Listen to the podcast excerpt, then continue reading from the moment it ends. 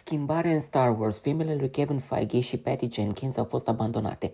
Taika Waititi vrea să joace în propriul film. Când John Favreau a pășit pe covorul roșu pentru premierea sezonului 3 din The Mandalorian pe 28 februarie, creatorul și producătorul executiv al serialului Disney Plus a avut un sentiment de nostalgie. A trecut ceva timp de când nu am mai fost cu toți împreună aici, așa a declarat Favreau pentru Variety, evocând premiera din noiembrie 2019 pentru lansarea serialului și a platformei Disney+. A fost înainte ca primul episod să fie difuzat.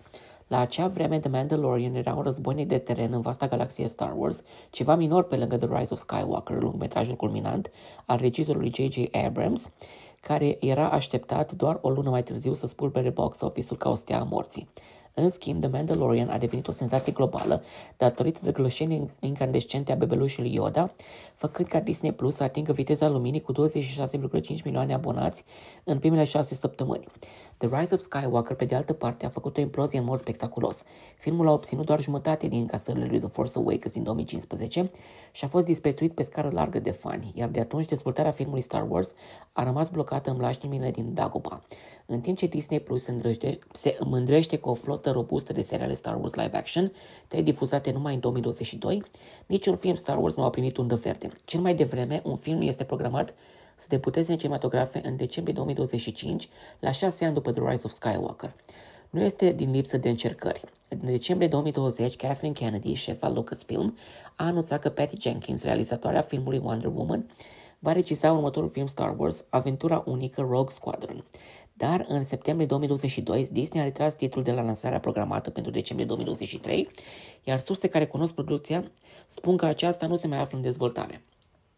În decembrie, Jenkins a spus într-o declarație că încă mai dezvoltă Rogue Squadron, dar nu știu dacă se va întâmpla sau nu.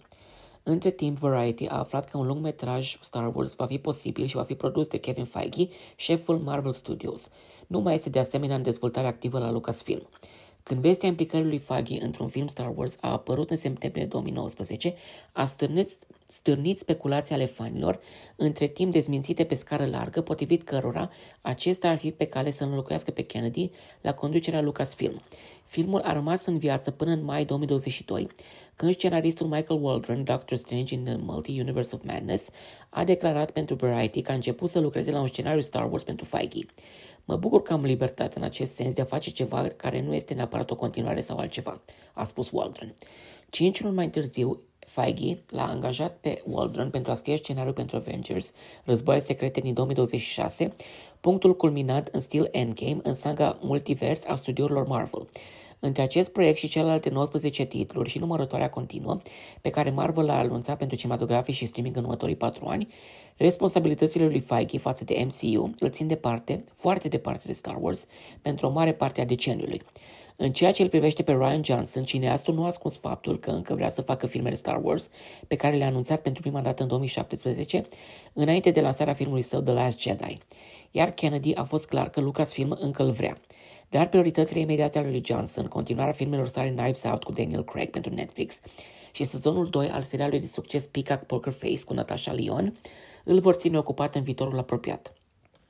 Așadar, ce film de Star Wars ar putea să se încadreze în această dată de lansare deschisă din decembrie 2025?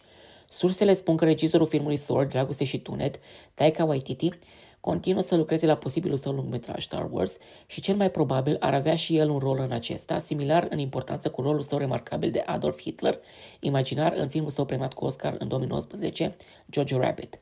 Deși Lucasfilm încă nu a confirmat oficial, sursele spun că studioul s-a angajat să realizeze un film Star Wars de la regizoarea Charmin Obaid Chinoi, o documentaristă de două ori premiată cu Oscar, care și-a făcut debutul în narațiunea live action cu două episoade în 2022 din Miss Marvel pentru Disney+.